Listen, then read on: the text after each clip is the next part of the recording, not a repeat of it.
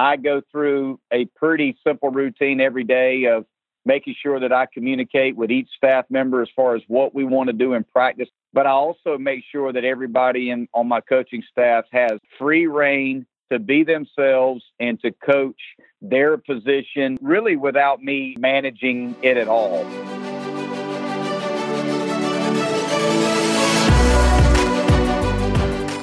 Hello and welcome to Ahead of the Curve. I am Jonathan Gelnar, and thank you so much for joining us.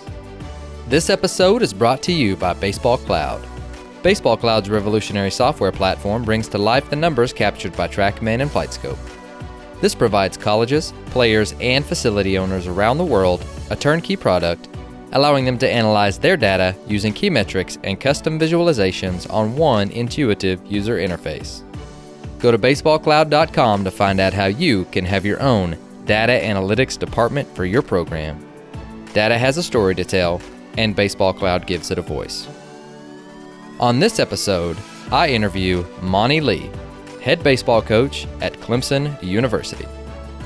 Coach Lee shares his passion for wanting to become a coach from a young age, and on the show, we talk about methods that he uses to communicate with his players and staff how he goes about designing practices, and we talk about the importance of players being intentional with their pitching and hitting.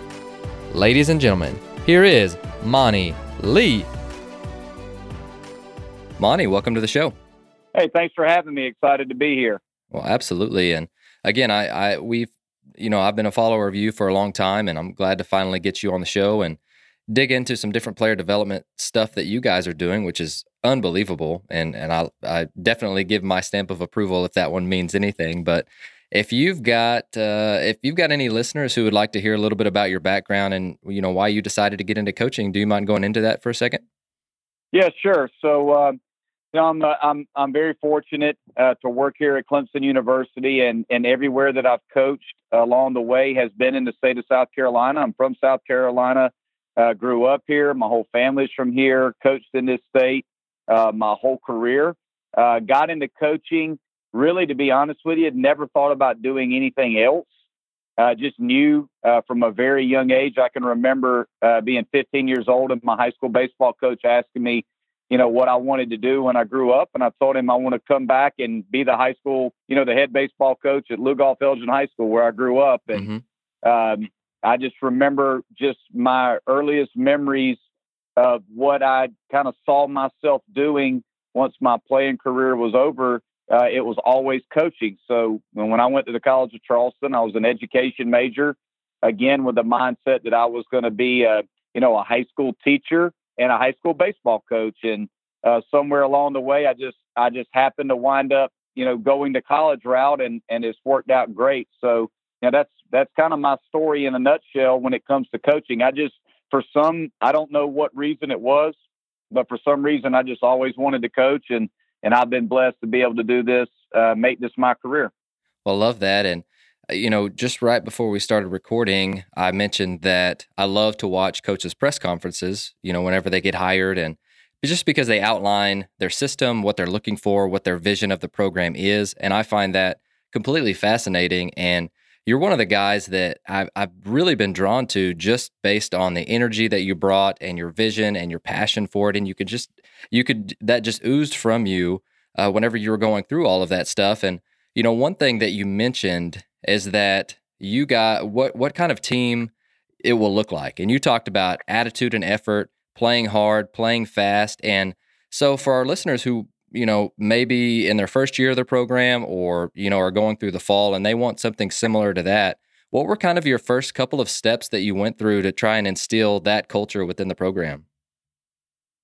Uh, that's a good question, and that's, that's probably a question that would take me quite a while to answer, and I and I may get a little scattered and go in some different areas trying to answer the question. By all means. Um, but but but for me, but for me, I, I, I believe that a program has to be has to be built number one uh, with with the standards of excellence that that you're looking for uh, as a coach on the practice field day in day out in the weight room in the classroom in the community.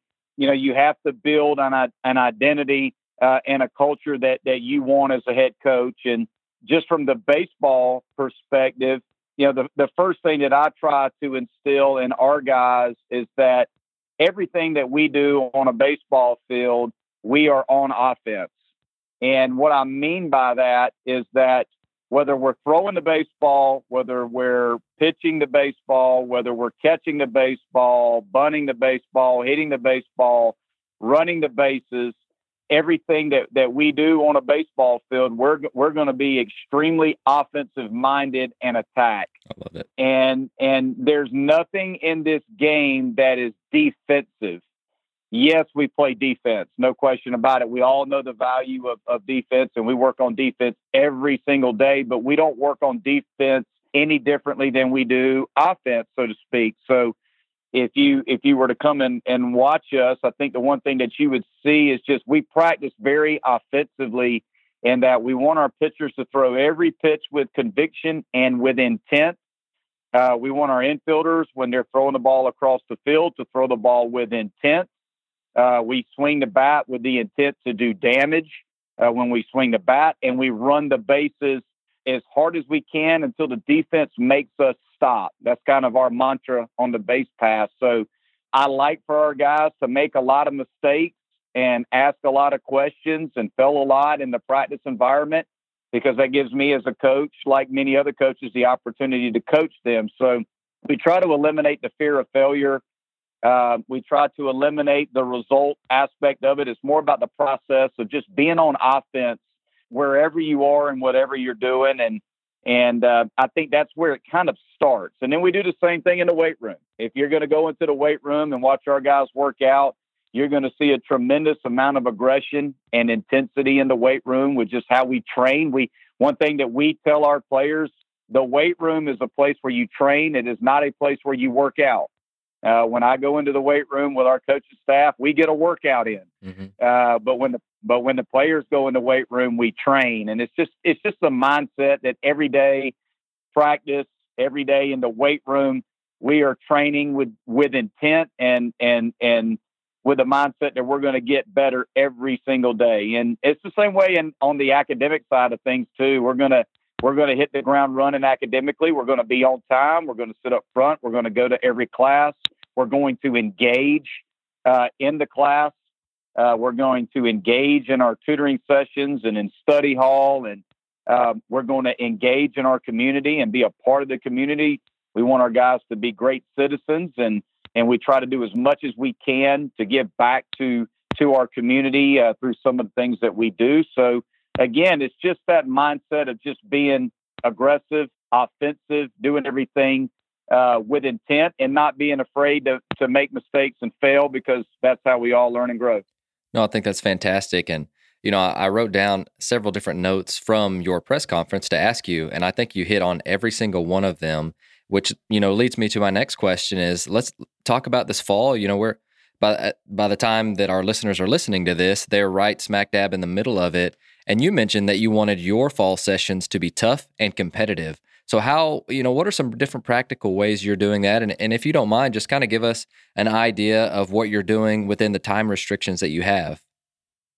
Well, it's a great question. I, I, I think in just my mind and the way that my mind works when it comes to trying to develop a team in the fall, I think the fall has got to be really tough. And what I mean by that, it's got to be challenging. It's got to be fast paced. You got to throw a lot at them. You got to speed them up so that they can slow the game down. You know, that's that's one important concept in the game of baseball and, and with a lot of other sports is being able to slow the game down. And I think you slow the game down by speeding the game up in the fall. Uh, so we, you don't see our guys like sticking their toes into the deep end, you know, to see how cool the water is. We're gonna we're gonna push them right in there.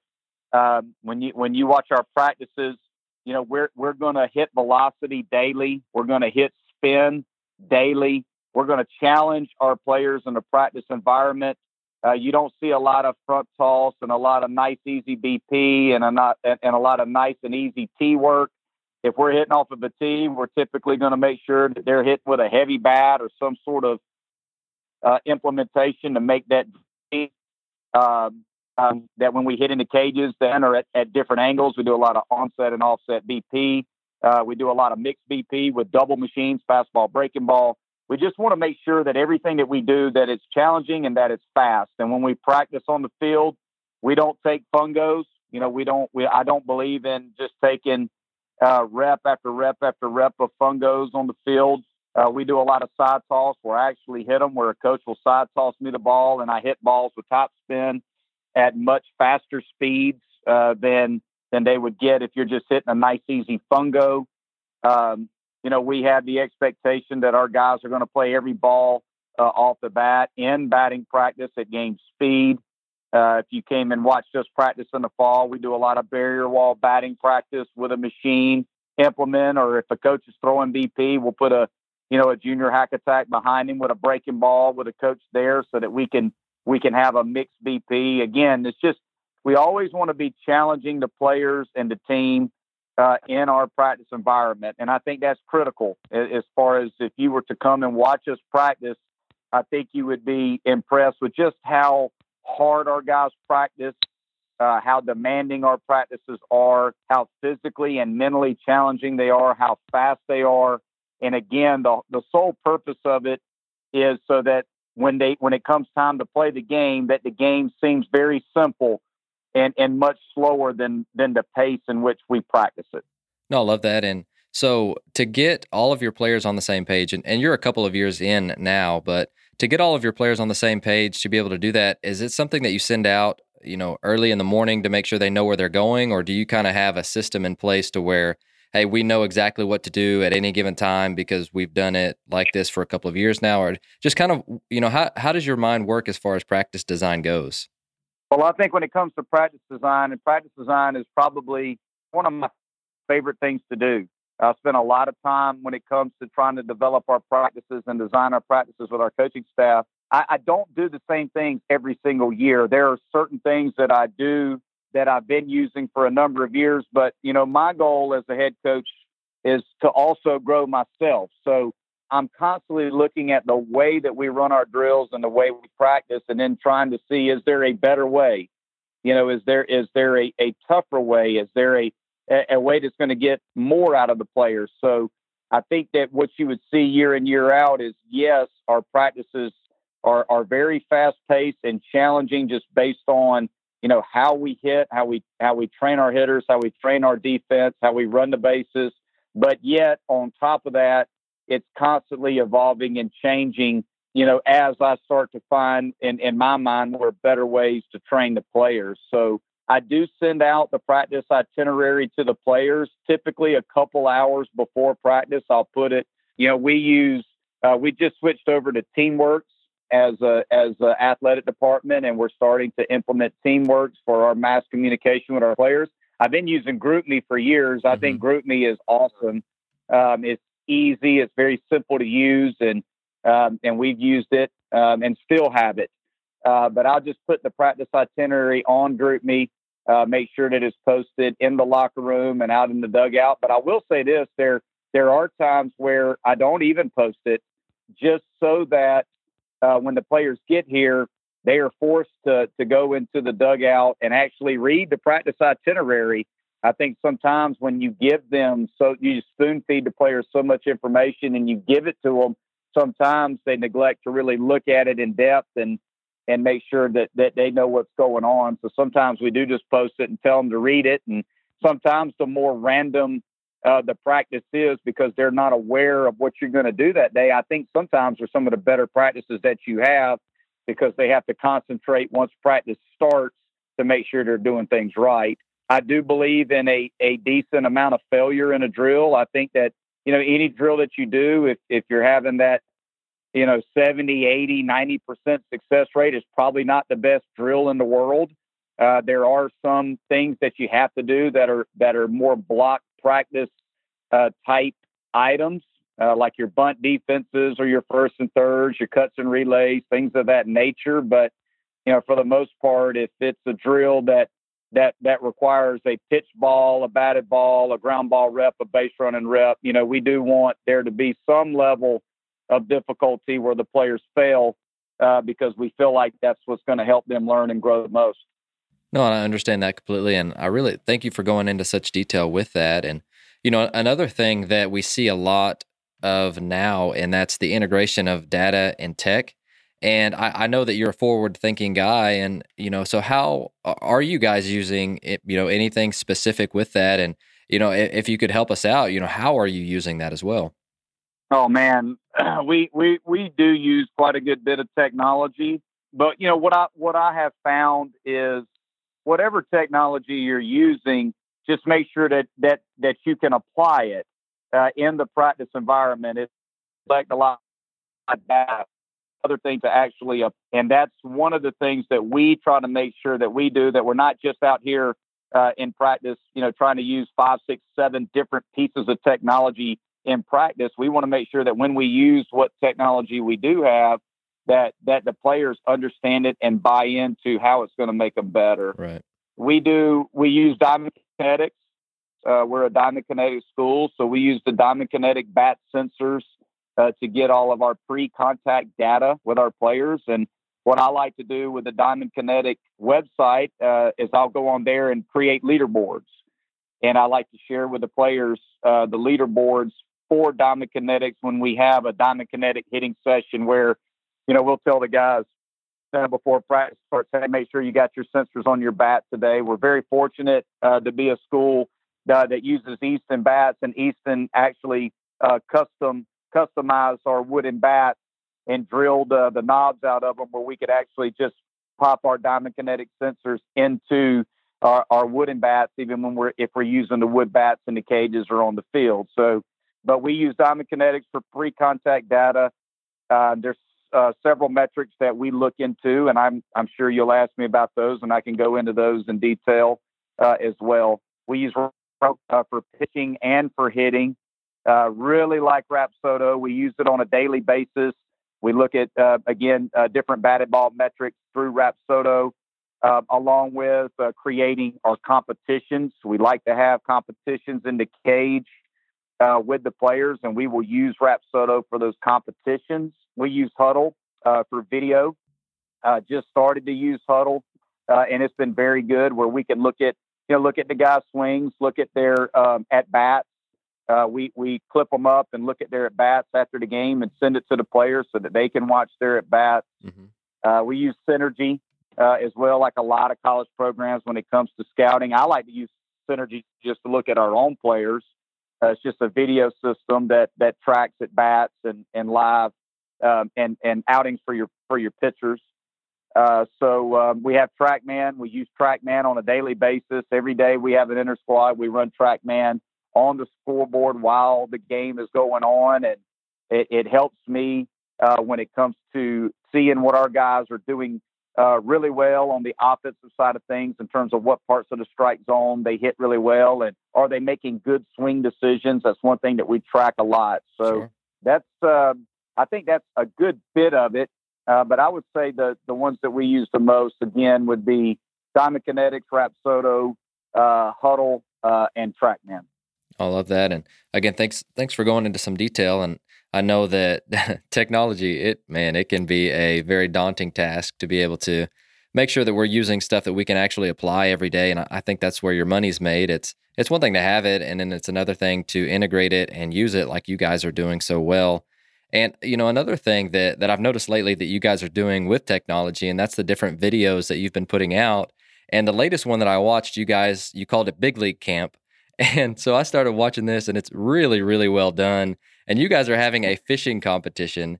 And for our listeners who haven't watched yeah. it yet, you guys had sticks, like not fishing rods. You guys were fishing with sticks and having them try and catch that. You guys were doing karaoke. I mean, that just looked like a blast. So tell us a little bit about that. And uh, you know, is that a big part of how you're getting to know your players? I'll tell you, it's one of the most fun trips that that we do all year. Uh, we've done it twice. We did it last year was our first year, and we came back and did it again this year. And we opened up our fall practice with it. So, so Big League Camp is uh, it's a it's a it's a place up in Marion, North Carolina. Um, uh, a former scout, Donnie Suttles, uh, is the guy uh, that runs it. It's a good friend of mine, and they have log cabins up there for the players and for the coaches. They have a turf baseball field, an indoor hitting and pitching facility. It's a, it's an unbelievable uh, place to go. But but basically, what it is is it's a place where you can bring your team uh, and they run and and Donnie and his staff will run them through a number of different challenges, along with you being able to get in your team practices while you're up there. So, uh, you know, this year, just as an example, uh, we did a mud run, uh, which was unbelievable um, and very very challenging for the players. Uh, we we built a shelter. Uh, they broke them up into I believe it's four four different teams, if I'm not mistaken, and okay. they had to build a shelter with with with really nothing more, uh, you know, than than than logs and branches and trees, and uh, they they actually had to like use kudzu vines to tie uh, to tie the branches together to make wow. the roof, and um, and um, you know they use like flint to make their to strike a fire and make their fire. They get a shovel. He gives them a shovel and and a pack of flint, and that's about it. And then they had the fishing challenge, like like you saw in the video, where they basically had a fishing line, and he gave them a Gatorade bottle, an empty Gatorade bottle that had a worm in it.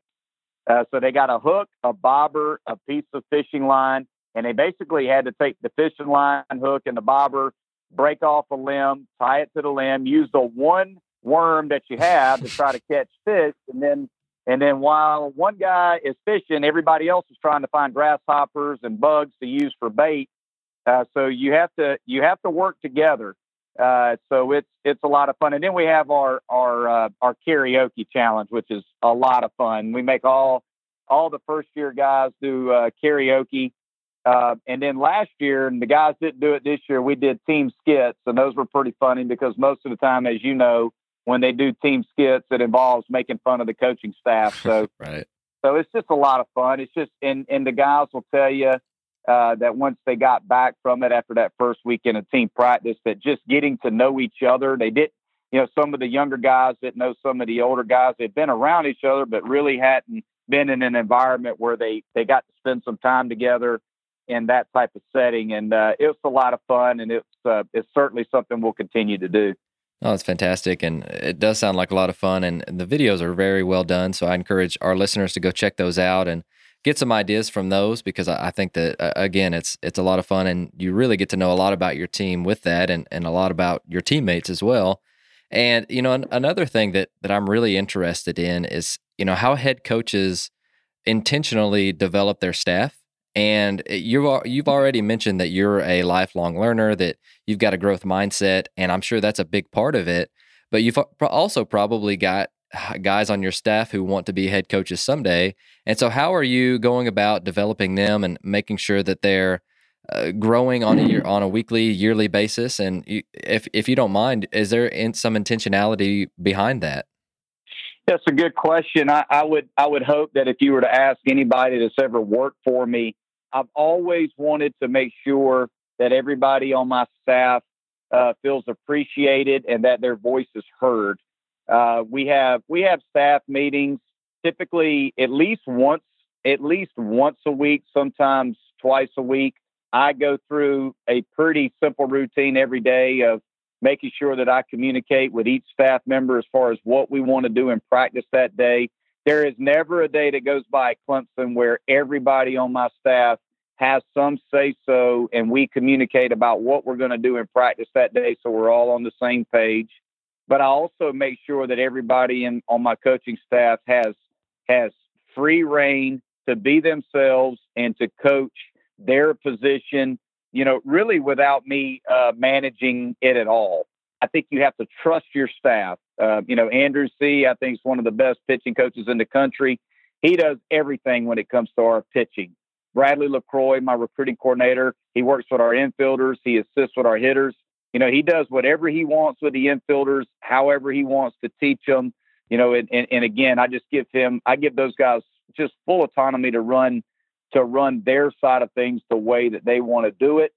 Again, I have uh, Jared Broughton works with our base runners, our outfielders, assists me with the hitters, and you know JB again, you know works uh, pretty much does whatever he wants to do when we're working on base running.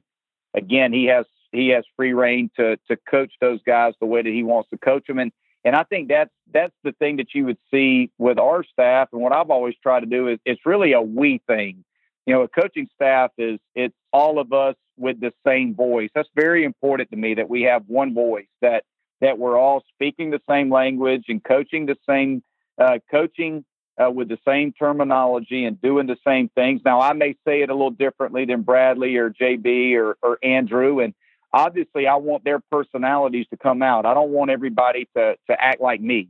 Um, you know, I'm I have a different personality than Bradley and Andrew and Jared, and and I think that the diversity of a coaching staff in terms of you know how you how you carry yourself and what kind of energy level you give. Some guys are very laid back. Some guys are very passionate and intense. Some guys are players coaches. Some guys are more uh, you know military like. So I think you just have to be yourself. I think that's very very important. I think the players will see through you if you're not yourself. So when it comes to you know my coaching staff, again, it's a shared vision. Uh, it's a shared mission.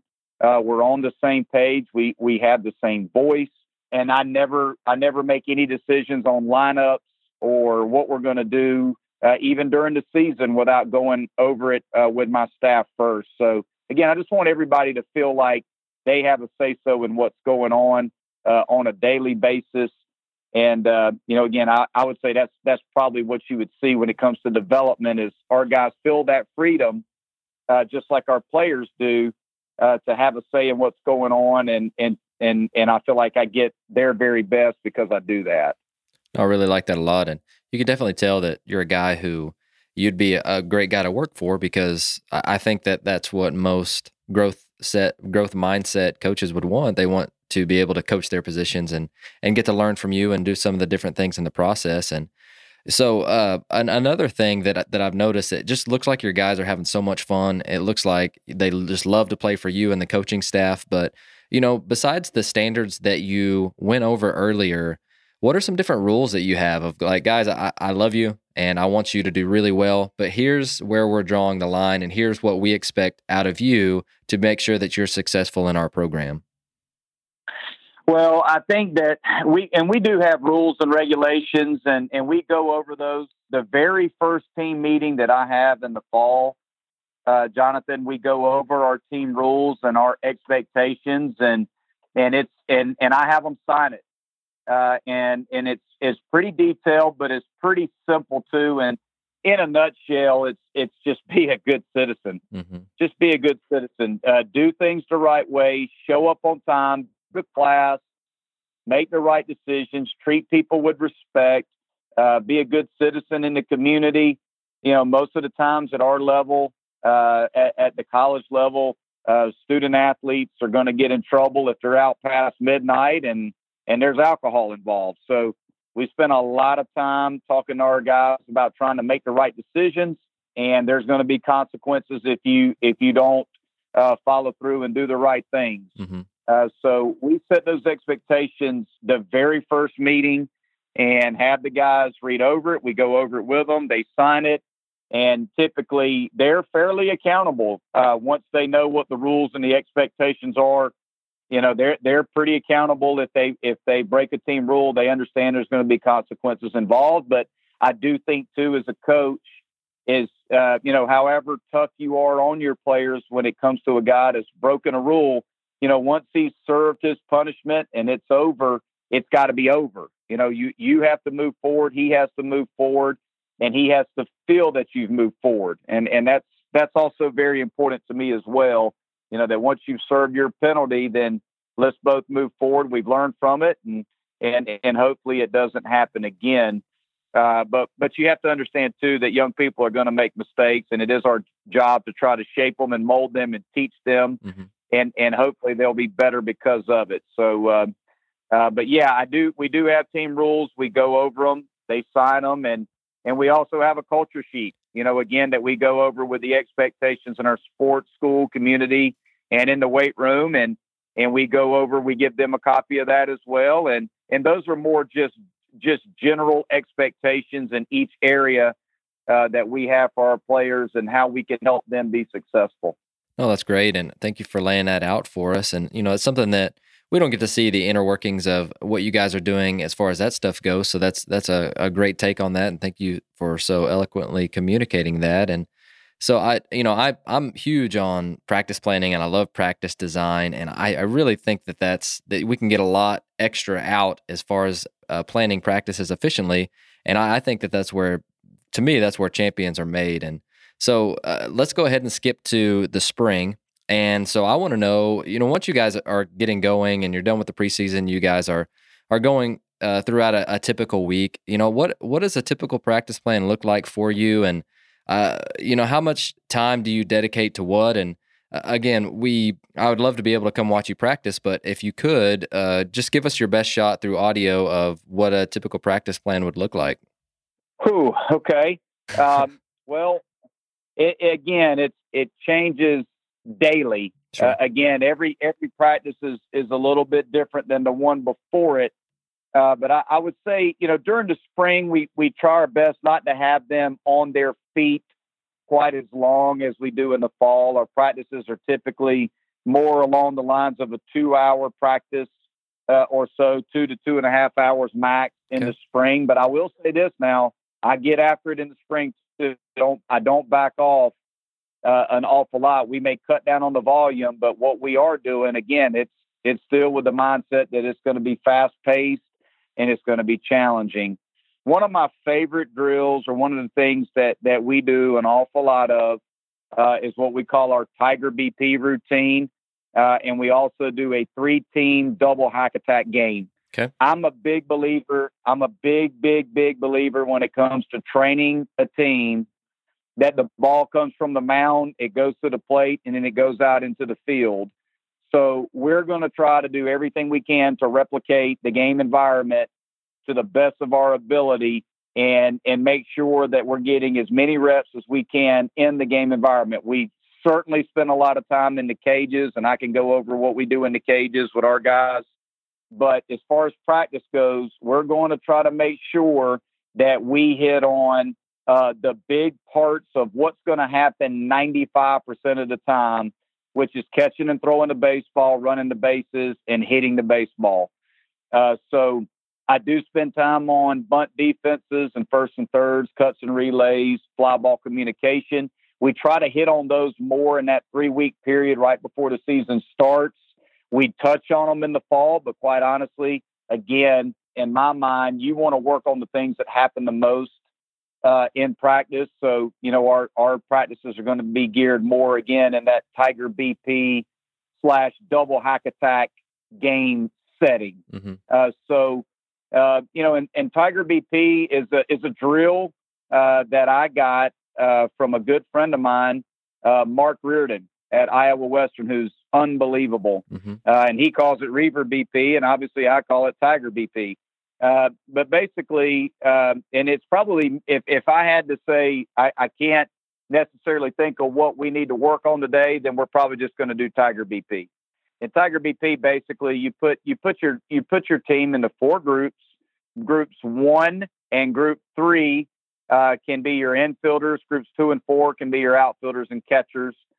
Uh, and basically, you have a full team on defense uh, one of the groups is hitting and the other group is running the bases. You write out your BP rounds.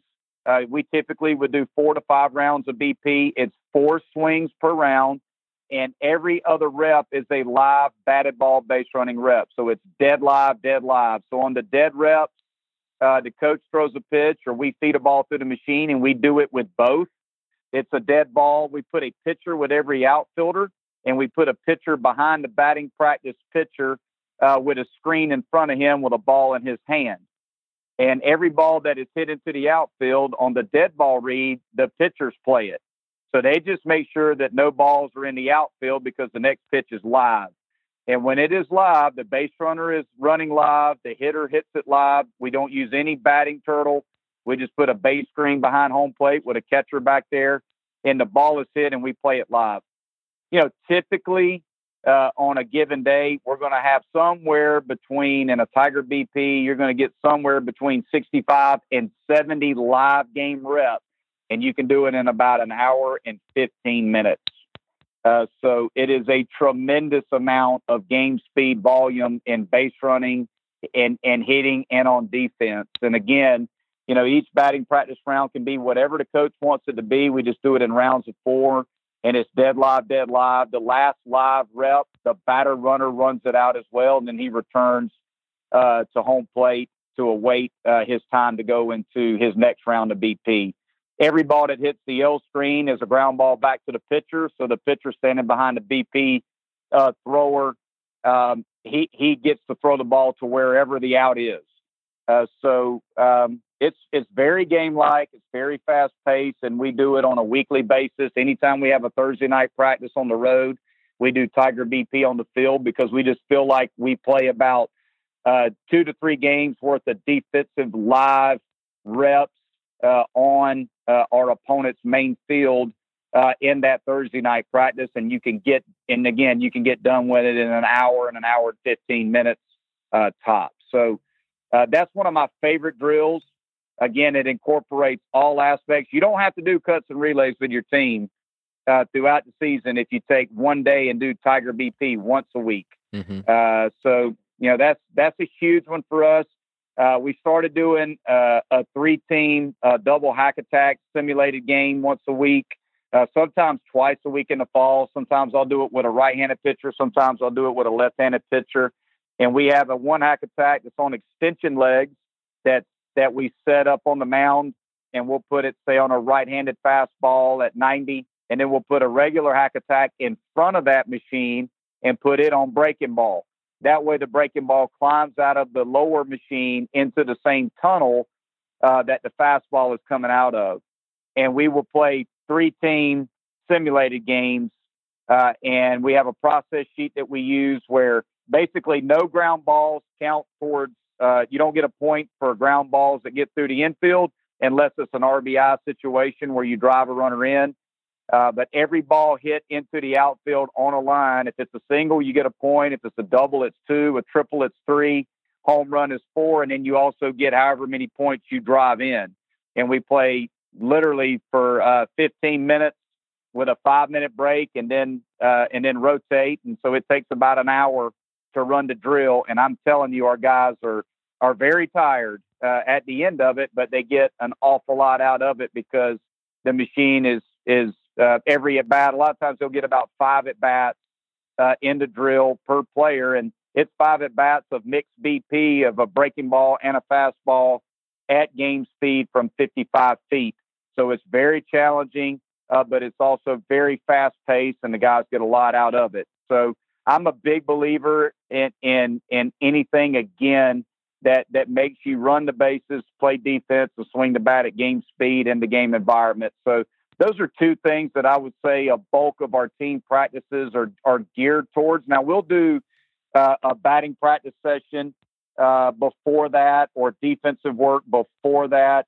Uh, but if you watch just take defense again, it's it's side toss ground balls where the guys are playing again, you know, 90, 95 mile an hour, 100 mile an hour ground balls off of a fungo with a side toss. We're trying to hit them as hard as we can to make it as challenging as we can.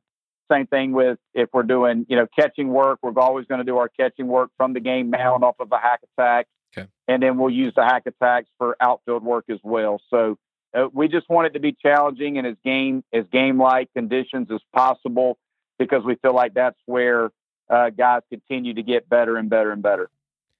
No, I, I love that, and I think that you know you mentioned making it game like. And I don't think there's a better representative design than, you know, what you just went through, which is really, really good. And you intrigued me with the, you know, cages talk. And you mentioned you may would go into that on just your regular BP setup. But what are you guys doing in the cages?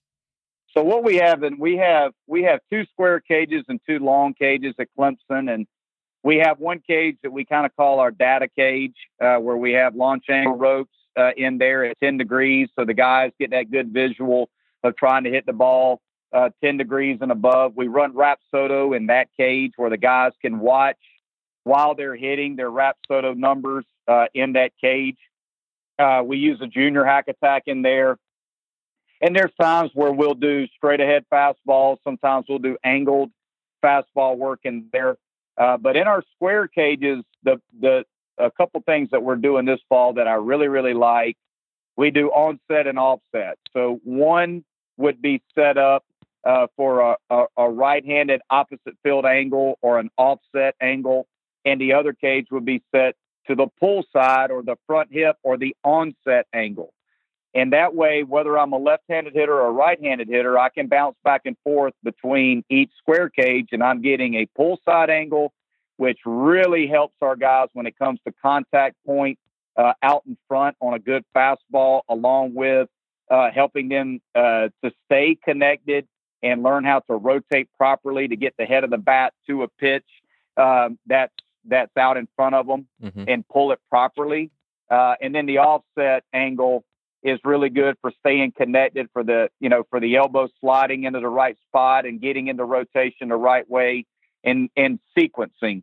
Uh, so you know I'm a big believer that if you want guys to to sequence their swings correctly, do a lot of offset angle BP work with them, and if you can do it with a machine, that's even better. Uh, and then if you want them to really learn how to accelerate the bat through the zone and, and create some rotational power, then do more onset work uh, to the pull side or the front hip angle. And those angles, again, from the mound, you know, you would walk about, you know, we, we don't do an extremely wide angle anymore. We used to do it a little bit wider, uh, but now I would guess we're probably, I would say 15 feet uh, from the mound uh, one way or the other. Okay. Uh, and we do those on a daily basis. Uh, in our long cages, one of the really cool things that we've implemented this year that's been a lot of fun is we sent out a tweet at the beginning of the fall inviting students here on uh, here at Clemson uh, who have been high school or junior college pitchers that would like to throw live batting practice to our hitters. Mm-hmm. We we we set up a workout uh, for those kids. And we actually have seven student managers that come and throw live batting practice from the mounds into cages. We put an L screen in front of them. And that. they throw live every Wednesday. We call them our BP studs. We give them we give them beer and and they get loose and they come in and they pitch live to our guys every Wednesday. Man, that's awesome. Uh, and we put uh, you know a couple of our bullpen catchers in there and they catch them and our guys just get in there and just and just let it eat on Wednesdays in the cages with onset and offset uh, angle BP along with live arms throwing to them uh, in the other two long cages. And that's a lot of fun. That's mm-hmm. a lot of fun for the kids and, and very challenging. And those guys, they throw a ton of strikes and, and we actually have a couple guys that, that throw in the, in the mid eighties. Uh, that are student managers, so uh, it's pretty challenging uh, in the cages at at uh, you know at 60 feet when you got a guy throwing that hard and and uh, but our guys love it and, and, it's been a really cool new thing that we've been doing on the development side uh, for our hitters. I really like that. I, I, think that that's using your resources and i'm sure that there are some guys that are really good that are just going to school there and and i man that's that's really really cool and really well thought out and i i, I really do. I love that and uh, something else that maybe you can help me with and something that i've tried to get better at over the last couple of years, especially because I think it's really, really important, and that's better communication uh, within not just about different things that are going on within practice. And so, uh, just giving you an example, you've got a kid, you know, you've got what, 30 guys on your roster. That's a D1 roster, right? Yeah. Okay. Yep.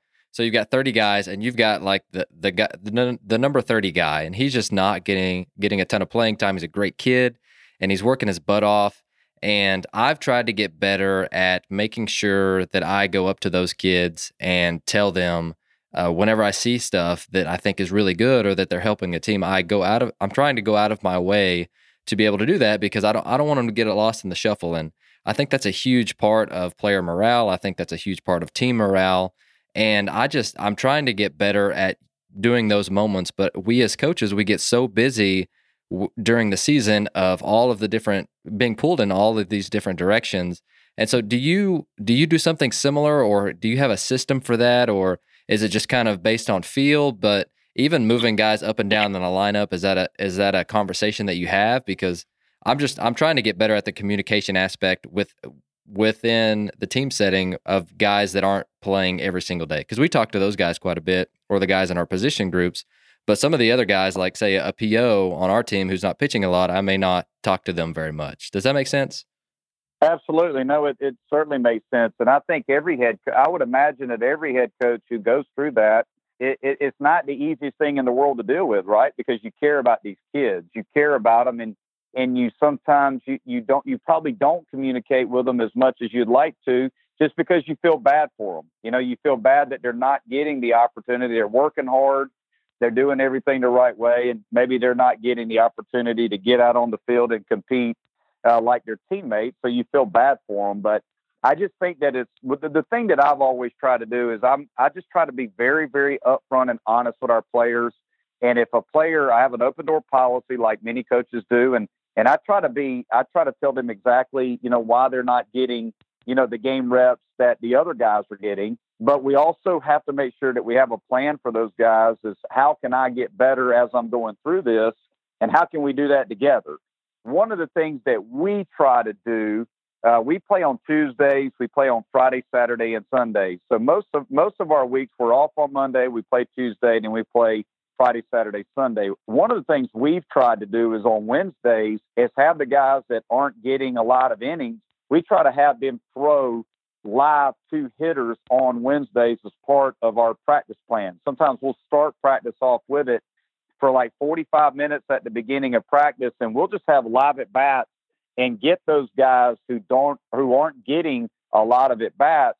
We'll get those guys to hit off the guys that aren't getting maybe the innings that they would like to get, so that those guys stay sharp. Because one thing that I have seen when it comes to developing players throughout the season is, you know, if you have an injury or two, all of a sudden you may have to play a guy that hasn't played in a couple weeks.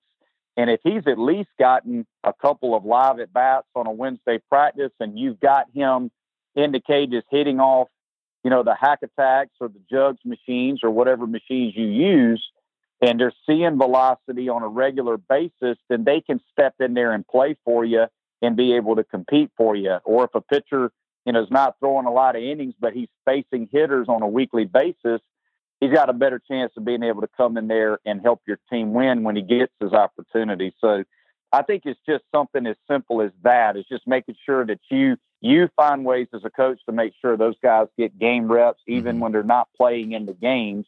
But you're also communicating with them as far as what you're seeing as a coach and what they can do to continue to get better.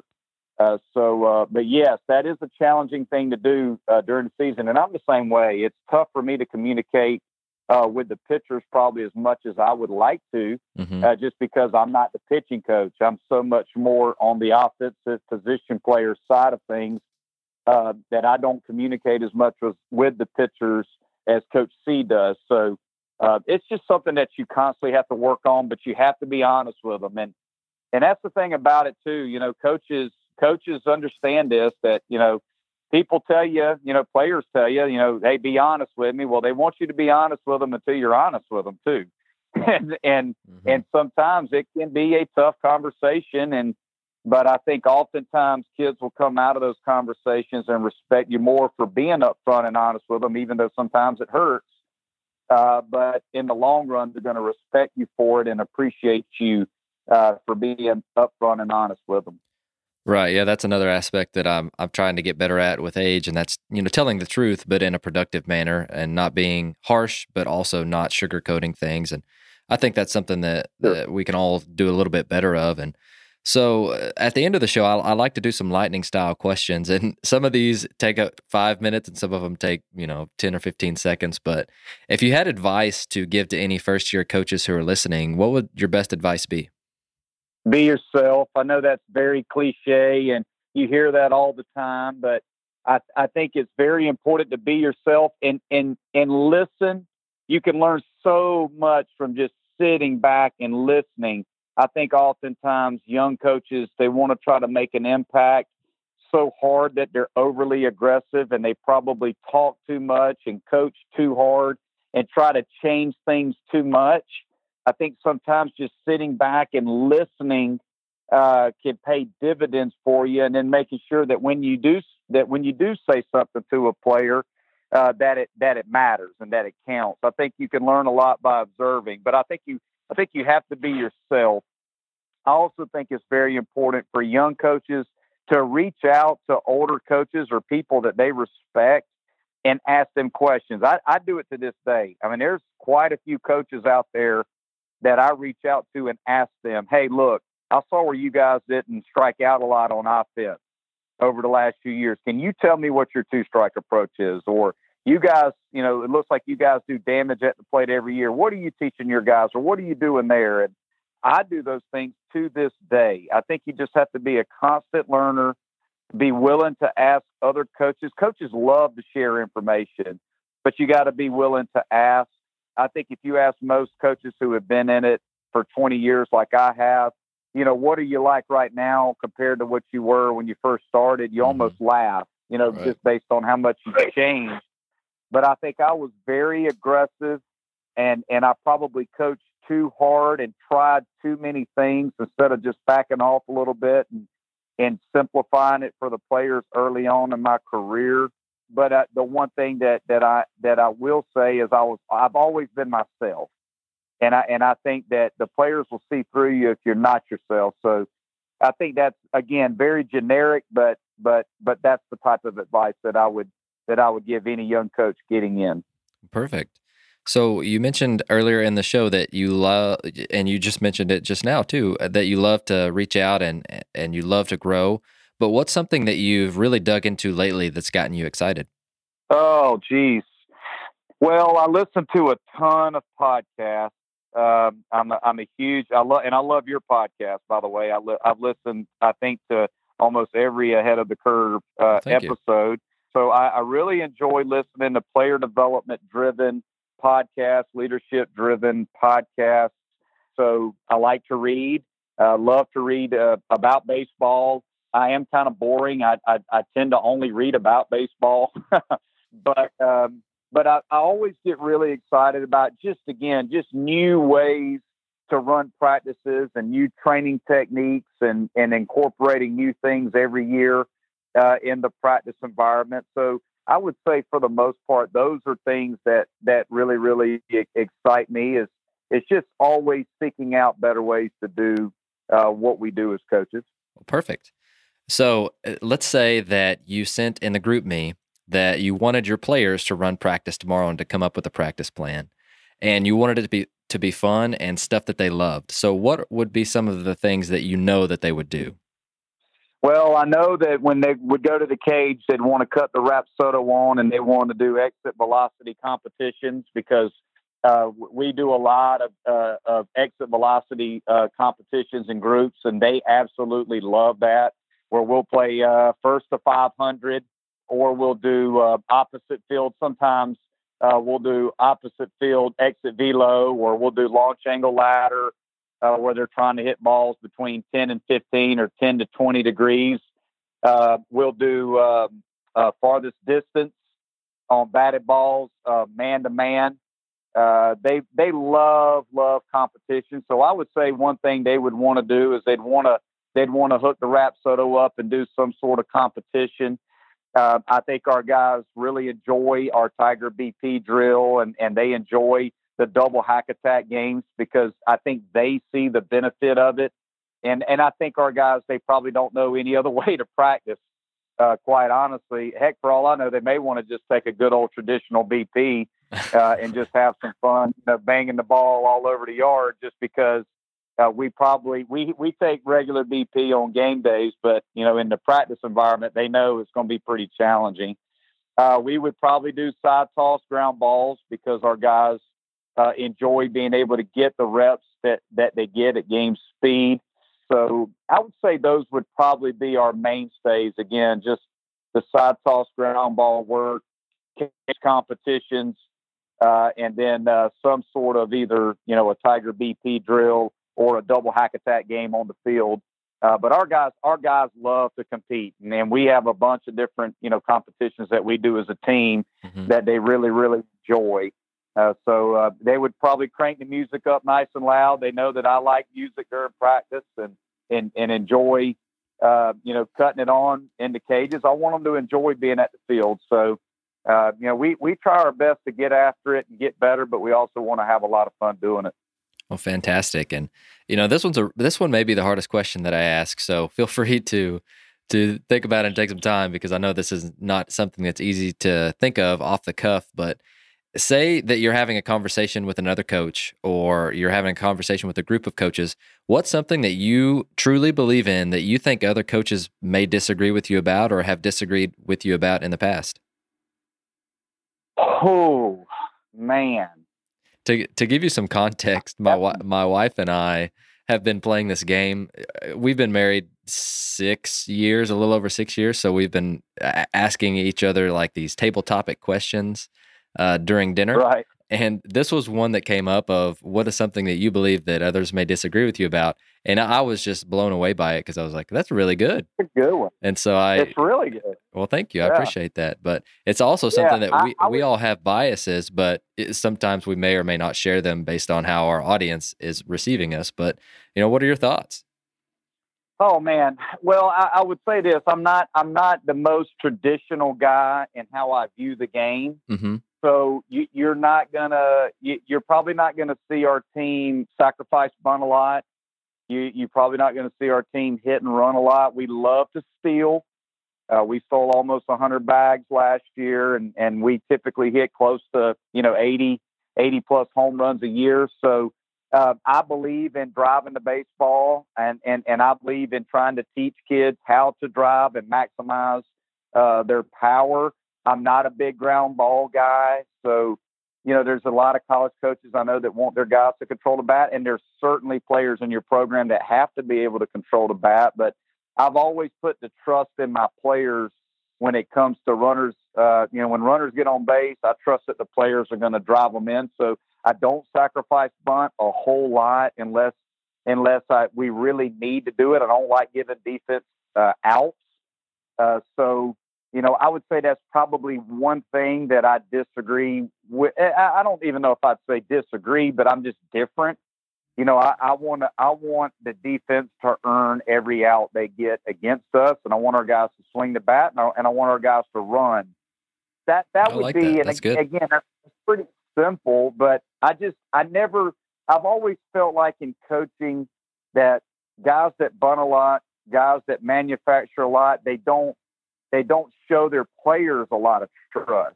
It's more about it, it and not to say that it's more about them. I don't think that's the case. It's just they don't trust that their players can get the job done. So therefore, we're gonna we're gonna try to maybe move a runner and give the defense an, an out and play it safe. Whereas I've always kind of believed I'm going to put it in your hands. If we've done our jobs as coaches, we want to give you the confidence that, that you're going to be able to get the job done. Uh, so, and that and that's worked against me now as a coach. I mean, that's mm-hmm. worked against me from time to time where you're in that bunt situation and you don't bunt and you, and you don't score a run, or when you do bunt, you you may not be as efficient at it as some other programs who do it a little more on a regular basis. But I've always believed that my job as a coach too is to develop players that can play at the next level. I want guys when they go to professional baseball, I want them to be ready, uh, and I think that that's something that that that is very very important to me. Uh, and again, I don't know if that's something that I necessarily disagree uh, with other coaches, but I'm just maybe a little bit different in that I give our players a little bit more freedom to play than um, than than maybe other programs do, and and that's certainly not any any any knock on any other program out there. No doubt, no doubt. I, I like that, and again, it, it's it's just your unique stamp on your program, and thank you for explaining that. I think that's really good. And so the last one, I, you've mentioned my podcast, which I really do appreciate you listening. I'm truly humbled that you have listened to so many episodes. But do you have any other resources that you'd like to share for our coaches who are consistently trying to grow themselves? Oh man, uh, well, I've got a few. I would recommend just a few books that that I really like for any baseball coach that's looking to try to figure out how uh, to develop practice plans and goals uh, for their team. I would look at High Scoring Baseball from Todd Williams, maybe one of the best baseball books I've ever read. Okay. That's an outstanding book. Uh, the Baseball Coach's Bible. It's an older book, but it's one of the first baseball books that I read, and I thought it was very, very valuable. Had some great chapters in it. Heads Up Baseball, again, very simple read, but a very effective uh, book when it comes to teaching the mental game. I think those those three, if I had to pick three books, would be would be three that I would buy if you're a a a, a coach that's new uh, to the profession. podcast, uh, I also read a lot of Jon Gordon. I love Jon Gordon. Anything that Jon Gordon puts out, mm-hmm. I'm I'm reading the MVP Machine. I know that's a big book out right now, and I think it's pretty cool. Um, I'm reading The Goldmine Effect, which I think is a really cool book. We read Legacy as a team last year. Legacy uh, for any coach is an incredible book. Uh, as far as podcasts go, man, I like a lot of different podcasts. Uh, again, listen to Ahead of the Curve. Uh, my favorite uh, go to uh, every single morning after I drop my daughter off at school is I cut on. I don't know if you've ever listened to Success Hotline with Dr. Rob Gilbert. Mm-hmm. He is awesome. So I listen, I listen or call the hotline every day and mm-hmm. just listen to his messages. A lot of his are very simple. They're four or five minutes long, uh, but very, very good. So that's just a few of them, but, uh, but, but yeah, I like to read and, and, and love to listen to podcasts. Well, fantastic. Well, Monte, I, I can tell you this: if I was good enough and I had any eligibility left, I'd be signing the dotted line right now. And I, I, you know, I appreciate you going into such detail and you can just tell that you have such a passion for what you do. You can tell that your players love to playing for you because you love them and you are trying to grow yourself in the process. And that's that's a truly, truly blessed blessing thing that they have. But if you were going to live, leave our listeners uh, with anything, well, first, uh, if if our listeners would like to get in touch with you, would you have somewhere online that they can do that? Yeah, absolutely. So uh, they can follow me on Twitter uh, at Monte Lee CU. Uh, they could email me. Uh, my email address is uh, Montel, all lowercase, M O N T E L at clemson.edu. Uh, would encourage any coach out there if, if I can help them in any way. If they ever have any questions about anything baseball related or whatsoever, just send me a direct message or an email. I'd be more than happy uh, to help them any way that I can. Well, perfect. Is there anything else that you'd like to tell our listeners before you go? No, just uh, just Jonathan. I really appreciate the work that you're doing, and I'm not just saying this because I'm on your podcast. I've listened to I think almost every one of yours, and just enjoy them uh, immensely, and just want to thank you for all that you're doing for our game uh, to help it grow.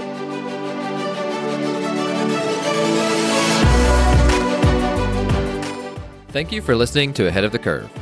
You can subscribe on your favorite podcast platform, which could include Apple Podcasts, Google, Spotify, Stitcher, or YouTube.